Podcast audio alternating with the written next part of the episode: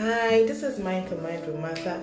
The reason why you're uneasy, sometimes you wake up some days, you don't feel like yourself, you're just sad, you cannot even tell the reasons why you are sad.